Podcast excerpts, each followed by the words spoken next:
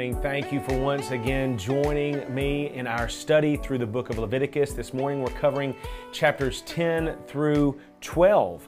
And as we go through the book of Leviticus and we see all the laws that God had brought forth to the nation of Israel, and specifically how He brought the priests into the mix and how He joined them and, and gave instruction for them, we tend to bog down and we tend to think that, oh, it's just a lot of do this and and, and, and not that, and it's just a lot of rules of, of thou shalt and thou shalt not.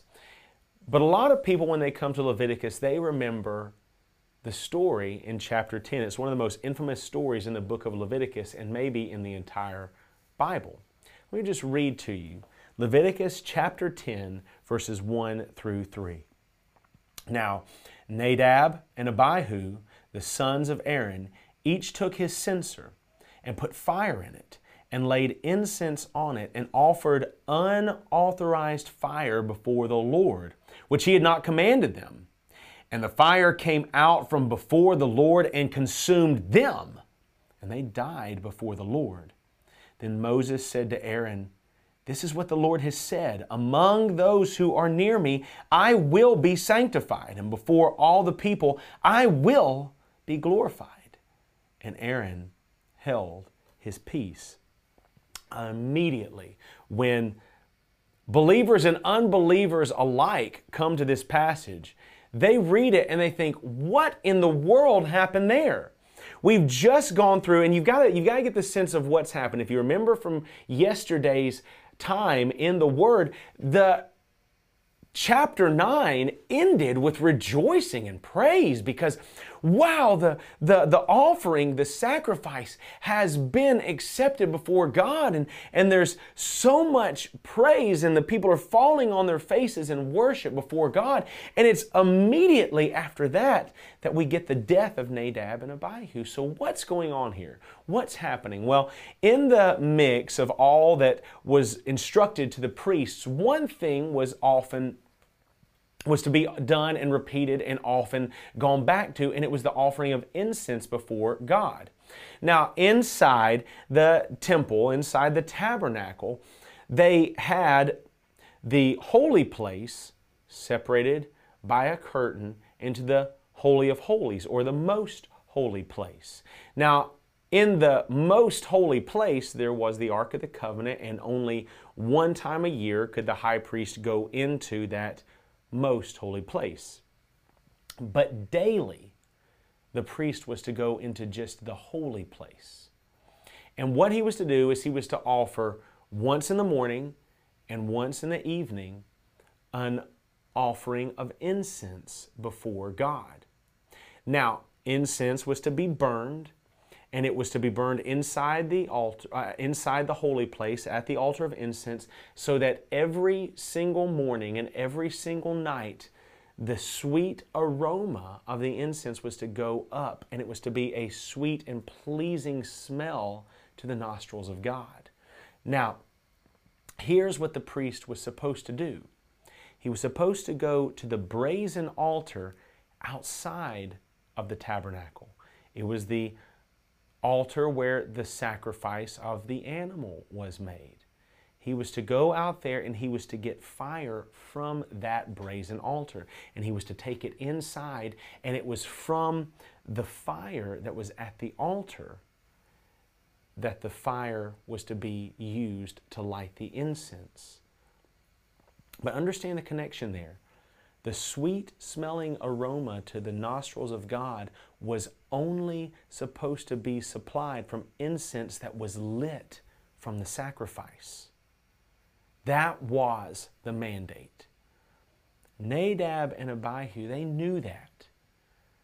And rather than going easily to collect the fire from the brazen altar, they walked in with their censers and they lit the fire themselves to offer up the incense before God.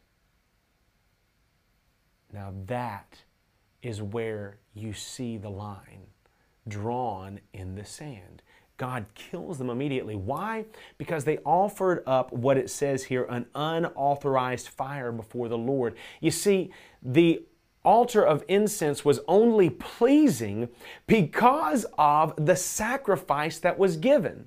In the same way, our lives, our prayers, our worship can only be pleasing if it's done under the power and might, if it's only lit by the flame of the sacrifice of Christ, of God's prepared one, of God's initiated one.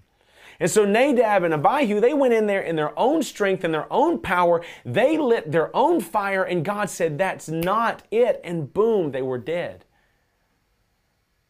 And so the nation of Israel goes from rejoicing and being on their faces before the Lord in worship and shoutings of joy to seeing the seriousness of it. There is one way and one way only that we can offer anything pleasing to God, and it's through the fire of the sacrifice. And we see that Aaron, when he sees it, I mean, it's his sons that are killed. He sees it, but he holds his peace. Why? Because Moses sits there and he calls him out. He says, This is what the Lord has said among those who are near me. I will be sanctified, and before all the people, I will be glorified. God was to be sanctified. God was to be glorified. It was not to be done in the power and might of any priest on their own abilities, on their own works. It was only through what God had accomplished and what He had prepared. And as we go through and continue on through chapter 11 into verse or into chapter 12, we see the the clean and the unclean animals and how serious how serious all this is that you're to be clean inside and out. Before me this is a serious thing. And if you try and do things on your own you will be found wanting. And god initiates and he says in uh, chapter 11 verse 45 for i am the lord who brought you up out of the land of egypt to be your god. You shall therefore be holy for I am holy. That was the prescription. You're only made holy through the sacrifice offered, and only then is your incense, is your offerings up to be a pleasing aroma to the nostrils of God. So I hope that as we're walking through Leviticus, you see the clear line drawn from Leviticus to the gospel. And I hope that you're worshiping God in all that He has prepared and His Son, Jesus Christ, who was the great and perfect sacrifice, so that we can offer up worship and praise before Him in a pleasing manner. Thank you so much for being with me. I look forward to seeing you again tomorrow morning.